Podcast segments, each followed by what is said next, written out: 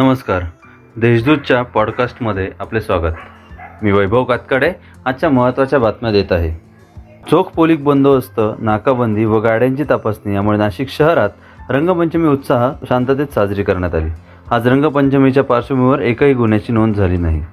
Police आयुक्त दीपक पांडे यांनी घेतलेल्या निर्णयानुसार पारंपरिक वाद्य वाजवण्यास परवानगी देण्यात आली होती. डीजे वाजवण्यास परवानगी नसल्यामुळे नाशिककरांचा हिरमोड झाला होता. मात्र रहाडीला परवानगी देण्यात आल्याने नाशिककरांनी त्याचा मनमुराद आनंद लुटला. त्यामुळे नाशिककरांना डीजेचा विसर पडल्याचे दिसून आले. पारंपरिक वाद्यांच्या म्हणजे ढोल ताशांच्या गजरात नाशिककर आनंद घेत असताना पोलिसांनी मात्र चोख बंदोबस्त ठेवला. कायदा व सुव्यवस्था अबाधित राहण्यासाठी शहरातर्फे ठिकठिकाणी नाकेबंदी केली होती. तसेच पोलिसांतर्फे वाहनांची तपासणी देखील सुरू होती. एकंदरीत पोलिसांच्या चोख बंदोबस्तामुळे संपूर्ण शहरामध्ये रंगपंचमीच्या दिवशी कुठलाही अनुचित प्रकार न घडल्याने नाशिककरांनी पोलीस प्रशासनाचे आभार मानले. घाबरू नका ढगाळ वातावरणाची शक्यता. उष्णतेच्या लाटेपासून दिलासा मिळत असून कमाल तापमानही अजून दोन डिग्रीने खाली उतरण्याची शक्यता आहे. पुढील तीन दिवस ढगाळ वातावरणासह तुरळक ठिकाणीच अगदी किरकोळ पावसाची शक्यता जाणवते असा अंदाज हवामान तज्ज्ञ माणिकराव खोळे यांनी व्यक्त केला आहे.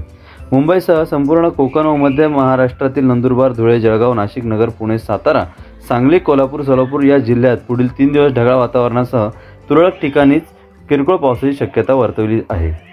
सातपूर एम आय डी सीला जलपुरवठा करणारी पाईपलाईन लिकेज झाल्याची घटना घडली आहे.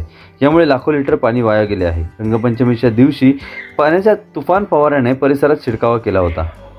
दिंडोरी तालुक्यात द्राक्षाचा हंगाम जोरात सुरू असताना होळी रंगपंचमी सण आल्यामुळे पेठ सुरगाणा तालुक्यातील मजुरांनी आपल्या मूळ गावी जाणे पसंत केले आहे. सध्या द्राक्ष बागेसाठी मजुरांची मोठी टंचाई निर्माण झाली आहे.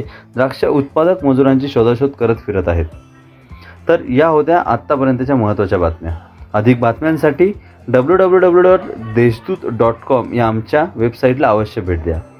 धन्यवाद.